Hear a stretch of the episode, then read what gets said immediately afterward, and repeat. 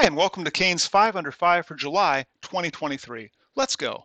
Our first two stories are about the SEC. They're acting like they're kind of frustrated lately, so let's talk about how that's playing out. In our first story, the CISO of SolarWinds received a Wells notice from the SEC. You'll be forgiven if you've never heard of what a Wells notice is. A Wells notice is typically received by individuals or entities who are the subject of an investigation by the SEC, and the recipients of a Wells notice are typically those who the SEC staff believes may have violated securities laws. Now, a Wells notice doesn't mean that the people receiving it are guilty or that it's a guaranteed enforcement action, but it is a formal step when the SEC is thinking about an enforcement action and it gives the recipients the ability to respond. So the interesting part about all this is that companies aren't obligated to mention that they've received a Wells notice, particularly if they've settled, and the SEC doesn't need to disclose it either. This means we don't know if other CISOs have received a Wells notice before. What we do know is that this means the SEC is considering additional actions against SolarWinds, possibly the CISO, and so this is yet another bit of potential civil liability that CISOs may need to consider. Have I mentioned that not everyone should plan on being a CISO when they grow up? Our second story is also about the SEC, who unveiled proposed regulations in March of 2022 about disclosures. It's totally unclear what the penalty for not doing a full disclosure will be unless an institutional investor gets anxious and drops a company that has a less than complete disclosure. Here's the thing though typically, when the SEC proposes a rule, they have a public comment period. They get the comments, they respond to them, and then they release the rule. That didn't happen here. They did a whole second comment period, which also closed in 2022. Right now, it looks like the SEC rule will take effect in October 2023.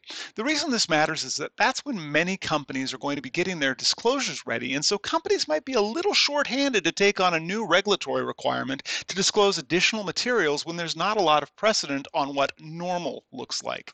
This means that companies that haven't consolidated and automated the collection and testing of the evidence of their cybersecurity controls are going to have a particularly hard time of disclosures.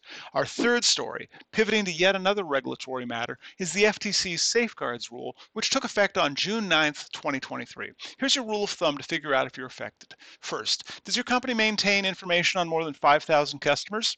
If that's true, which probably is if you're watching this, does your company provide some kind of financial services? For example, if you do real estate assessments or appraisals, or you match buyers and sellers, or you sell vehicles or sell insurance, and that's just a partial list, then yeah, this means you. Now, in theory, if you have a really strict data disposition procedures and policies in place, so you'll never have more than the data of 5,000 customers on hand at any time, then the impact is less. Otherwise, make sure you're compliant now. I'll be watching for upcoming enforcement actions. Our fourth story is about some sour grapes out of the CISO at the BBC, Helen Rabe, who was speaking on a panel at InfoSec Europe recently. She specifically said that I find more often than not that the big certifications are executed to please the regulatory owner and they are time consuming and often cumbersome to maintain. Oh, and the government tends to like them. Here's the, how I see it. Your options are either to follow a cybersecurity framework and get a certification or not. The business case for a certification is because it gives you additional market share, like being able to sell to the government, or reduced insurance premium, or the ability to get an affirmative tort defense in states with a cyber safe harbor law. No one does cybersecurity certifications because they're easy. We do them because they're necessary and often because there's no good alternative. Our fifth and final story is about the Peltzman effect, otherwise known as risk compensation, which was first observed in automobiles but has been seen in numerous other forms. In essence, people are willing to do riskier things if they think they're more protected, like speeding because they're wearing a seatbelt. According to the Farmer School of Business at Miami University, Turns out that employees that work in an office tend to think that their company is doing more cybersecurity defense, and so they're more likely to take risks like clicking on dodgy links or sharing data that shouldn't be than those who work from home. I'll admit some personal bias here, in that Hyperproof's a remote only company, but a lot of firms had to be remote only for a couple of recent years. If there are some technical controls in place for remote workers, the study shows that they can take personal responsibility and act safer than their in office counterparts. This won't solve the whole question that businesses are struggling with about return to office, but hey, one of the benefits of working from the office now could be that employees could attend the mandatory cybersecurity training in person because that's a selling point, right?